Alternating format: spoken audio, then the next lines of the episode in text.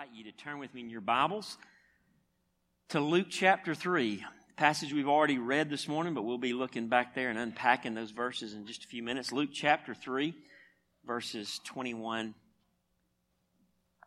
to 38, I believe it was. Luke 21, 3, 21 to 38, the end of the chapter there in Luke 3. All right.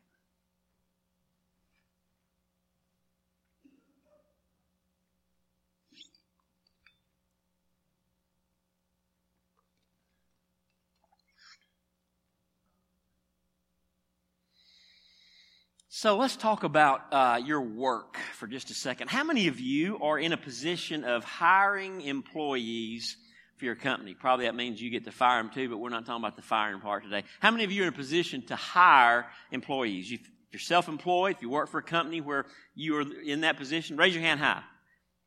All right, because I just need to kind of know who I'm talking to throughout this message. Okay, good deal. All right, so many of you, several of you in that place, would you all agree, those, those of you hiring experts now that I'm talking to, would you all agree that for whatever job you're hiring, you start with a list of basic qualifications, right? In other words, if the person doesn't meet, the applicant doesn't meet some basic qualifications, then you don't even consider him or her, right? Everybody in agreement with that?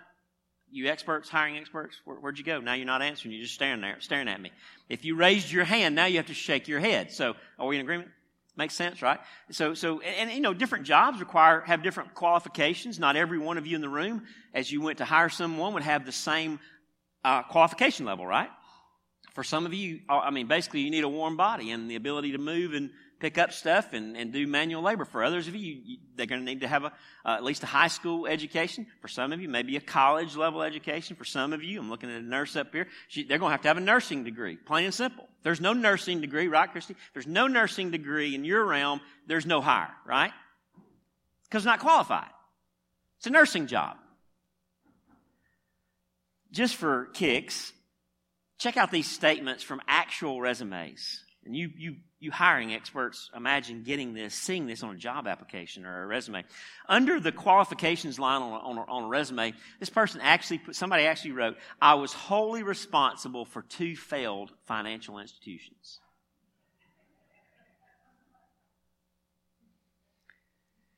Someone wrote, I intentionally omit my salary history. I've made money and I've lost money. I've been rich and I've been poor. I prefer being rich. One guy said, I'm a man filled with passion and integrity. I can act on short notice. I'm a class act and do not come cheap.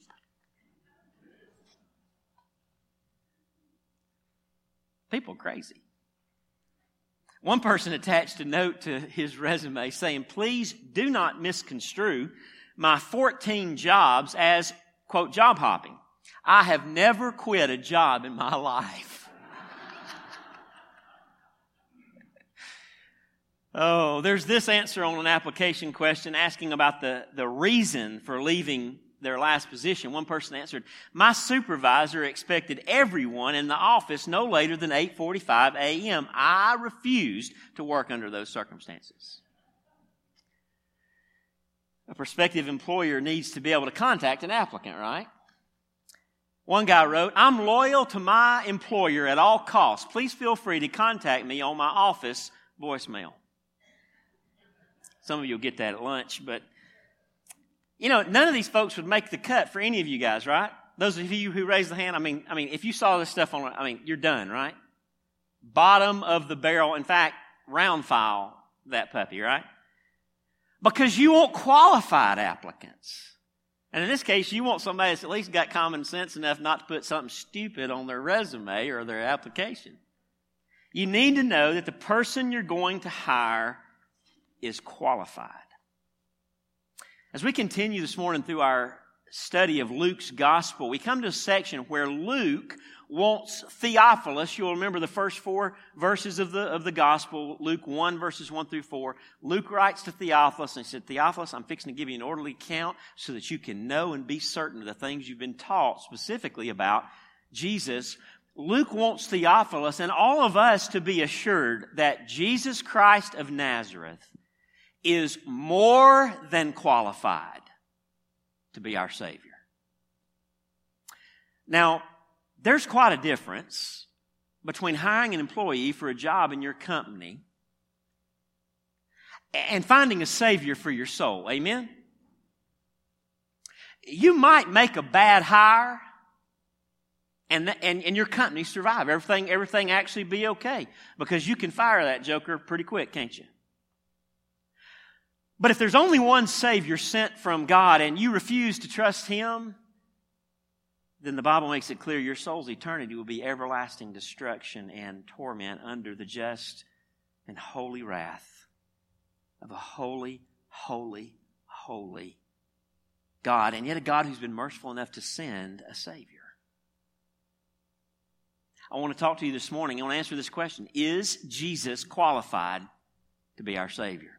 Is Jesus qualified to be our Savior? I believe that's the question Luke is trying to answer in the section we're going to consider today that we've already read. Luke chapter 3, verses 21 to, to, to 38. By the way, it's also the question he's answering as we move into chapter 4, where we see the temptation of Christ, where he proves himself through the temptation by the devil there in the wilderness. We'll look more at that last week. But is Jesus qualified to be our Savior? Here's the take home truth and the answer that I see from this text. Jesus is the only one qualified to be both, to be the Savior of the world because He is both fully God and fully man. Is Jesus qualified to be our Savior? Jesus is the only one qualified to be the Savior of the world because he is both fully God and fully man. Jesus is, first of all, notice with me in verses 21 and 22, here in these two verses, in this account of the baptism of Christ, Jesus is declared to be the Son of God.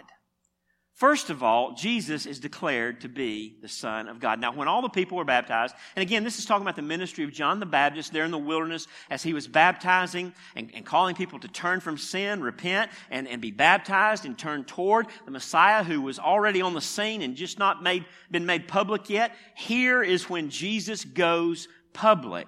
Now, when all the people were baptized and when Jesus also had been baptized and was praying, the heavens were opened, and the Holy Spirit descended on him in bodily form like a dove, and a voice came from heaven You are my beloved Son. With you I am well pleased. John MacArthur says this is one of the, those great portions of Scripture where the Trinity is indicated. You have the Son of God being baptized the Spirit of God descending on him, and the Father speaking out of heaven. There they are, the three persons of the Trinity, all in this, these two verses. By the way, this is a great passage to use with those cults around our community that would deny the Trinity. They would say that, that there is not three persons in the Trinity, that Jesus is not one of the Godhead, that some, some may deny the Holy Spirit and so forth. This is a great passage to come to because Jesus, the Son of God, is declared to be the Son of God by the Father and attested to by the, by the, the coming down of the Holy Spirit, even in the form of a dove. So, what an awesome scene. There Jesus is being baptized. The, the text says he was praying. Some have suggested uh, perhaps what he was praying was that, he, that the Spirit would come. That the Spirit would come upon him. Now, does this mean that before his baptism, Jesus didn't have the Spirit of God? Probably not, right? In fact, almost absolutely not. But this was a public demonstration as, as his ministry begins, a, a public de- demonstration, a public declaration of God the three in one to the world. This is the Son of God, the Savior of the world. The Spirit comes down and attests to that, and the Father says, You are my beloved Son. With you I am well pleased. You know, you'd think that if anybody was standing there that day, they'd have got that deal that that would have been crystal clear. Not only do you hear a voice from heaven, the, the, the, the, heavens thunder and, and God speaks and says, this is my son. Son, I'm pleased, well pleased with you. And, and I just imagine that it kind of had to shake the whole area, didn't it? God speaking. But then there's something not just to hear, but to see God manifest himself by the, the, this, this might not have necessarily been an actual dove, but it was something that, that looked like a dove. This, the Spirit comes in a, in a form that was visible and lights on Jesus. Now that's all I got. I don't know exactly what that means, exactly what that was or how that looked.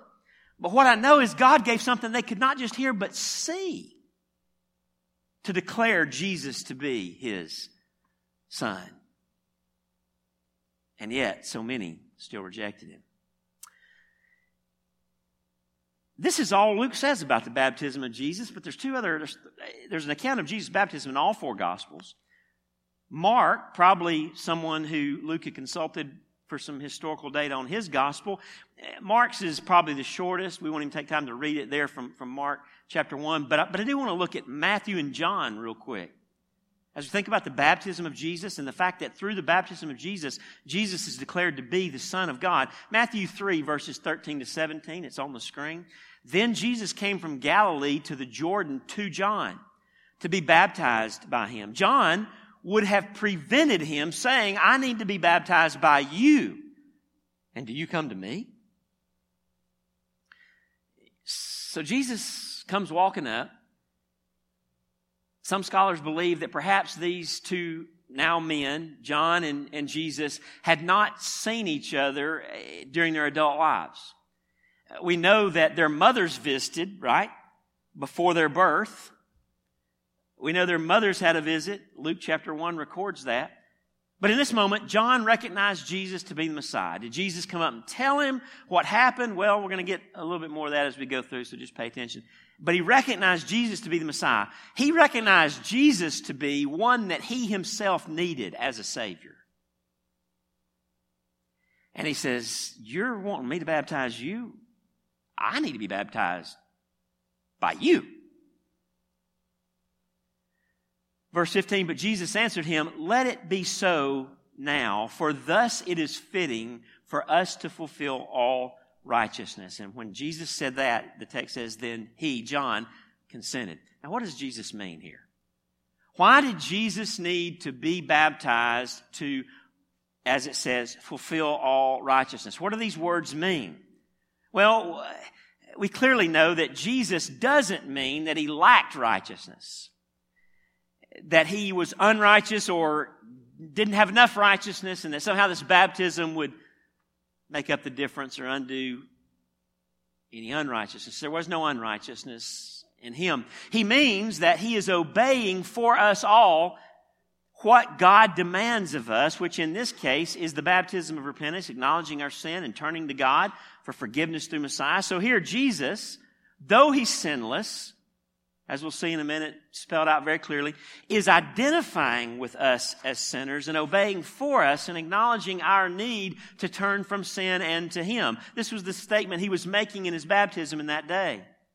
Verse 16 goes on, and when Jesus was baptized, immediately he went up from the water, and behold, the heavens were opened to him, and he saw the Spirit of God descending like a dove and coming to rest on him. And behold, a voice from heaven said, This is my beloved Son with whom I am well pleased. So we see some parallels between Luke's account and this, but there's some other things added there and, and, and, and included there in Matthew's account that we didn't see in Luke. Over in John chapter 1, verse 29, it says that the next day, speaking of John the Baptist, he saw Jesus coming toward him and said, Behold, the Lamb of God who takes away the sin of the world. Jesus learned, as we're going to see, through the baptism of Jesus, exactly and for sure who Jesus was. Text goes on. This is he, John the Baptist says, this is he of whom I said, after me comes a man who ranks before me because he was before me. In other words, the guy that's coming next, he's of a higher rank because he's been around way before me. In fact, he's eternal. He's the eternal son of the living God incarnate. Verse 31, I myself, this is interesting, I myself did not know him, but for this purpose I came baptizing with water that he might be revealed to Israel. So God had this deal planned that, that I would begin baptizing, the baptism of repentance. I would begin my ministry, and that as part of that, Jesus would show up in the middle of that. And John bore witness, I saw the Spirit descend from heaven like a dove, and it remained on him. I myself, listen to this, did not know him, but he who sent me, who is that? God the Father. He who sent me to baptize with water said to me, He on whom you see the Spirit descend and remain, this is he who baptizes with the Holy Spirit. And I have seen, John the Baptist said, and have borne witness that this is the Son of God. And so apparently, maybe John didn't recognize Jesus until he was baptizing him. Until in the middle of his baptism, the Spirit start, starts descending, and, and God had already had a conversation with John the Baptist and said, When you see the Spirit come down, I mean, hello. Reckon? That's the guy. He's the Messiah. He's the one your whole ministry's been pointing to. He is the Lamb of God who takes away the sin of the world, the only Son of God. Jesus is here through the baptism of Jesus declared to be the Son of God. And understand, it is important if Jesus is going to be qualified to be our Savior, that He be the Son of God, that He be God, fully God. Hebrews unpacks this for us in Hebrews 9. You don't have to turn there, you can look on the screen or feel free to flip over to Hebrews 9. We'll pick it up in verse 11. Why is it important that Jesus be the Son of God? Why is that a necessary qualification for the one who would be the Savior of the world? But when Christ appeared, it says in verse 11 of Hebrews 9, as the high priest of the good things that have come, then through the greater and more perfect tent that is not, uh, not made with hands, that is, not of this creation, he entered once for all into the holy places, not by means of the blood of goats and calves, but of, by means of his own blood, thus securing for us an eternal redemption. In other words, the author of Hebrews says, look, all the, the, the sacrifices and, and, all the priesthood of the Old Testament, the rep- repetitive sacrifices of, uh, of, of, of uh, sheep and, and, goats and bulls and all the animals and, and all the different priests that would go in and offer sacrifices for sin in that earthly temple, Jesus, Jesus offered a sacrifice in the heavenly Holy of Holies. Not with the blood of animals, but with his own blood and secured an eternal redemption. 4, verse 13. If the blood of goats and bulls and the sprinkling of defiled persons with the ashes of a heifer, if those Old Testament sacrifices and, and, and, and rituals sanctify for the purification of the flesh, how much more will the blood of Christ, who through the eternal Spirit offered himself without blemish to God, how much more will, he purify our conscience from dead works to serve the living God? Verse 26, skipping down, says, But as it is, he has appeared once for all at the end of the ages to put away sin by the sacrifice of himself. In summary, here's, here's what the, those verses in Hebrews 9 are saying. God required a sinless sacrifice and an all powerful rescuer. And he sent us the perfect person in Jesus. God required that if we would have a qualified, an adequate, a, a true Savior, then that Savior had to be fully God. A sinless sacrifice and an all powerful rescuer. Nobody qualifies except Jesus. Jesus was declared to be the Son of God in and through his baptism. Jesus would become that once for all, that last and an everlasting sacrifice for the sins of the world. He would indeed be the Lamb of God. The Lamb of God. Not a lamb to be repeated, but the Lamb to finish it off who takes away the sins of the world. And through the eternal Spirit, even as the Son of God, He offered Himself without blemish to God. And in so doing, He purified our conscience from dead works to serve the living God. In so doing, once for all, at the end of the ages, he has put away sin by the sacrifice of himself. You see, for Jesus to be qualified as our Savior, he had to be God. Because only God can pull off the sacrifice required to, to, to propitiate the wrath of God. If you will, God the Son saved us from the wrath of God the Father, all according to the plan of God the Father by the power of God the Spirit. Amen? What a beautiful salvation is ours. Jesus is the only one qualified to be the Savior of the world because he is both fully God and, as we're going to see now, fully man. Jesus is declared here in this text to be the Son of God. But secondly, notice with me, Jesus is demonstrated to be the son of and the second Adam. This is where the genealogy comes in. Now we're going to read, everybody just chill out because I know you don't want to hear those 77 names again any more than I want to read those 77 names again, so we're not. We're going to read verse 23 and verse 38.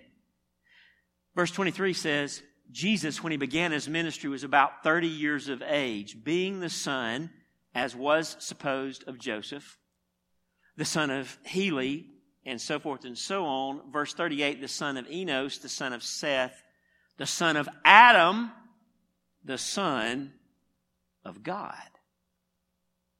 Now, we could spend a lot of time on this genealogy.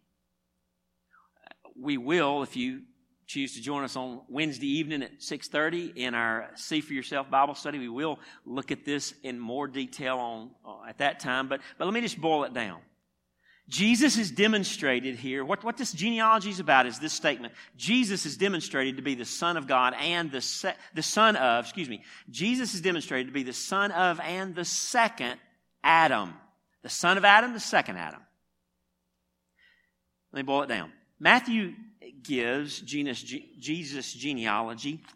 A lot of J sounds here. Let me try that again. Matthew gives us Jesus' genealogy to begin his gospel. If you were to flip back to Matthew 1, it's the first thing you come to, is the genealogy of Jesus. And what's interesting in that genealogy is Matthew starts in the past with Abraham and he walks forward to Jesus.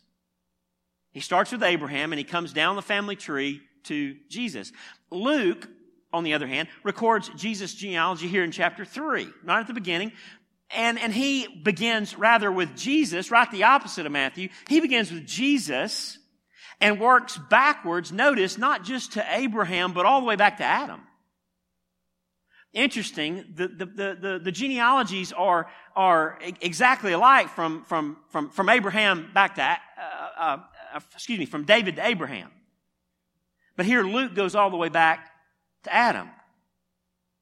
Why? Well, you'll remember the purpose of Luke's book is to convince a Roman nobleman named Theophilus and all of us as Gentiles that Jesus has come not just to be the Messiah of Israel, the Savior of the Jews, but the Savior of the world, all nations.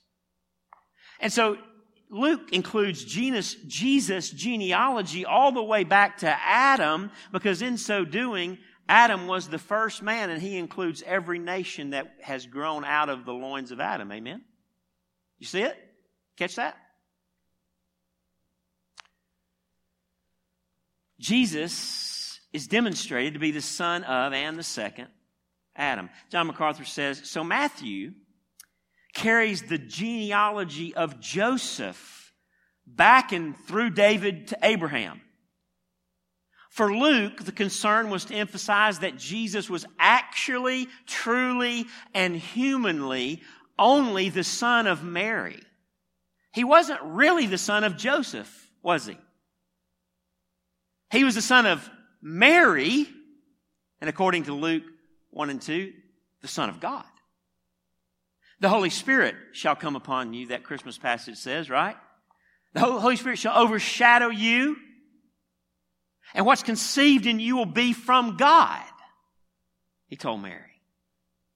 And so Luke traces back the bloodline through Mary.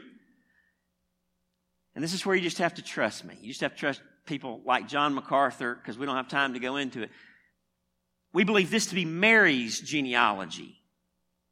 And we believe Heli to be Mary's dad, Jesus' grandfather on Mary's side, most likely. And so he traces the bloodline back to David, back to Abraham, back to Adam, and finally back to God himself as creator of all.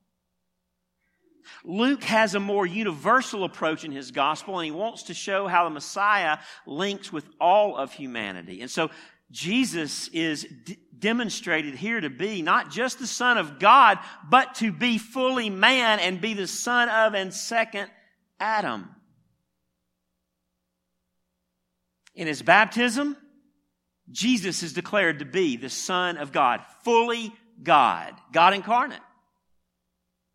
But in this genealogy that Luke provides, we see Jesus to be demonstrated by his bloodline to be the son of and the second Adam. It's not insignificant that he goes all the way back to Adam. It's an important concept that we understand Jesus is the second Adam. How many of you were here for our study or at any point along our year's worth of study in the book of Romans? How many of you remember us talking about Jesus as the second Adam, right? Romans chapter 5. Let's look there just briefly in verse 15, where Paul says, But the free gift, this is contrasting the condemnation that came to all men through Adam and the salvation that come to all believers through, that comes to all believers through Jesus. But the free gift is not like the trespass. For if many died through one man's trespass, who is the one man? Adam what's, what's Paul saying? When Adam and Eve sinned in the garden, all of humanity was cursed by God. Every, everyone born after Adam was born a sinner under the condemnation of God because of Adam's sin. They inherited Adam's sin. For if many died through one man's trespass, much more have the grace of God and the free gift by the grace of that one man, Jesus Christ, abounded for many. If what Adam did affected those who were in his line forever thereafter, how much more the very Son of God Himself, if He took care of the salvation of all who will ever believe, for those who will put their faith in the Lord Jesus Christ, how much more solid is His work in, in relation to those who would come behind Him than that of Adam? I mean, He's the Son of God. Adam was just a man. And the free gift is not like the result of that one man's sin, for the judgment following one trespass brought condemnation. Listen, but the free gift following many trespasses brought justification. Think about that. What's he saying? Those two things aren't alike. Adam sinned. All were born under the judgment of God. And that's, that, listen, that's complete justice. God held the whole race accountable in Adam. He failed the test. He sinned. And so all the race was cursed. Sin deserves God's wrath. Amen? He's holy. Sin deserves God's justice. But, but, but notice, the trespass of Adam is not like the free gift of Jesus. The free gift following many trespasses brought justification. This doesn't make sense. This is upside down. One sin condemned the whole race. After centuries of sin, listen to me, after centuries of sin, the work of Jesus Christ took all of those sins and presents back to you and me, the world full of sinners, justification as a gift. Do what? We call that grace. Because what a bunch of sins should have gotten was the wrath of Almighty God. If one sin got the wrath and condemnation of God, then centuries of sin should have just made God's wrath all the more furious and big and certain. And yet the God of who is holy and full of justice, the God of, of, of wrath towards sin is also the God who sent his son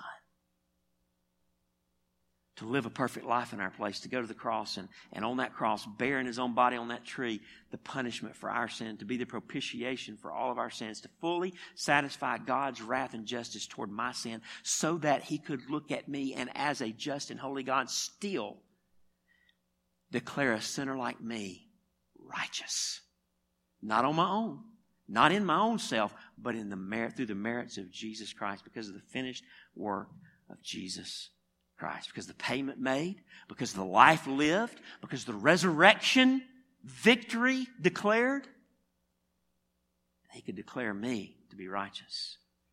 For if, because of one man's trespass, verse 17, death reigned through that one man, much more will those who receive the abundance of grace and the free gift of righteousness reign in life through the one man, Jesus Christ. A salvation is ours.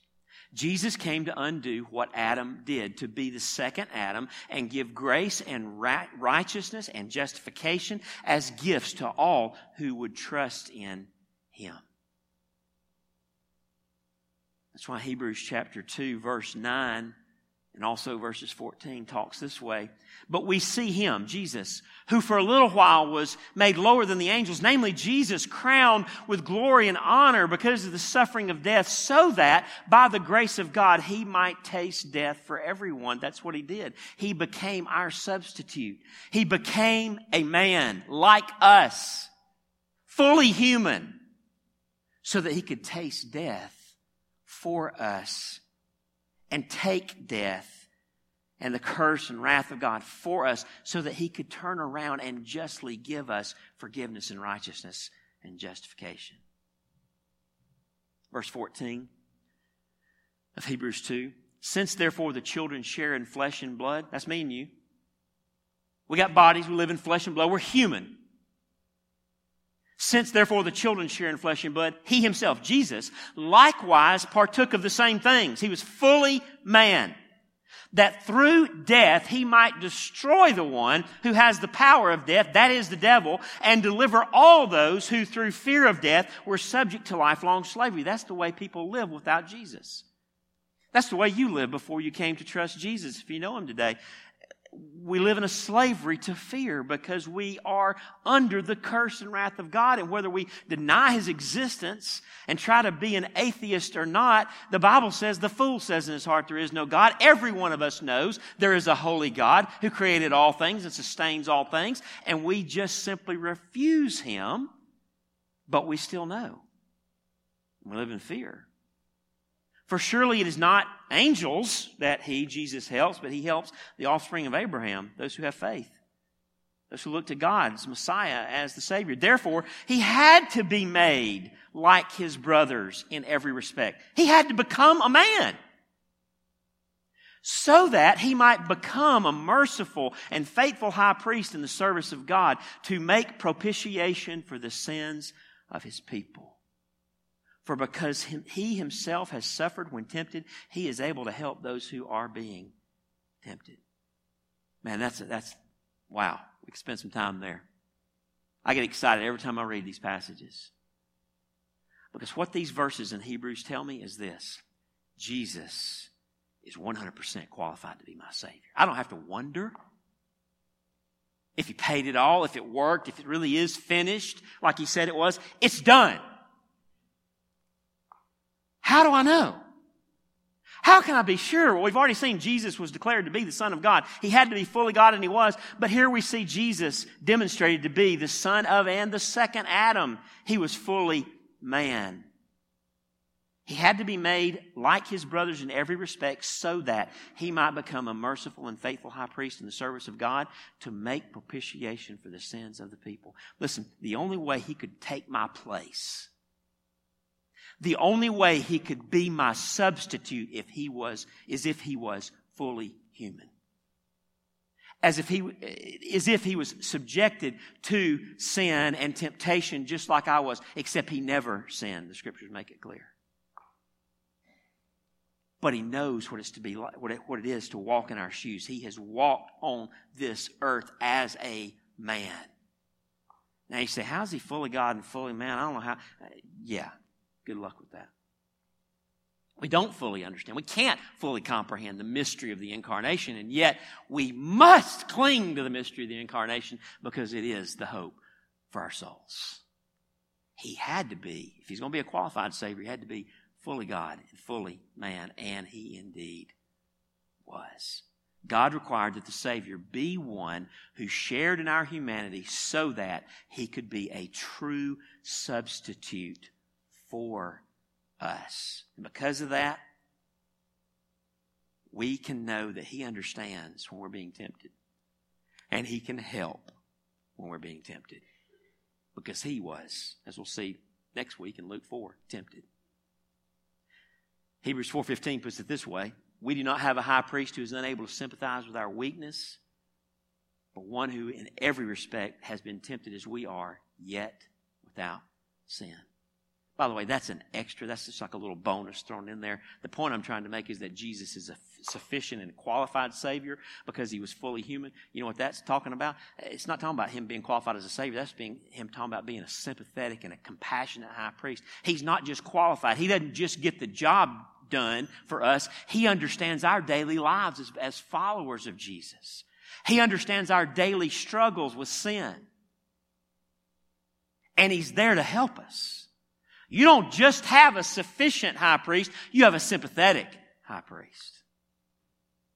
Is Jesus qualified? Absolutely. Is he qualified to be your Savior? Is he qualified to be the Savior of the world? Absolutely.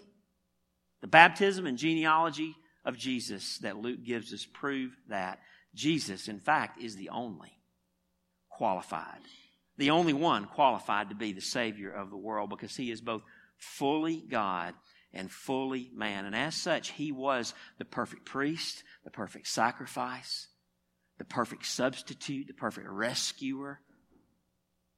He was everything you could ever need in a Savior. His rescue is eternal. Because he didn't just die, he rose. By the way, a dead Savior would have been no Savior, right? Just a dead man who did some neat stuff till he died. But he rose and he lives. And that means, as Hebrews says in another place, he can save us, listen to me, to the uttermost. What does that mean? That means all the way through eternity. How long is that? Forever.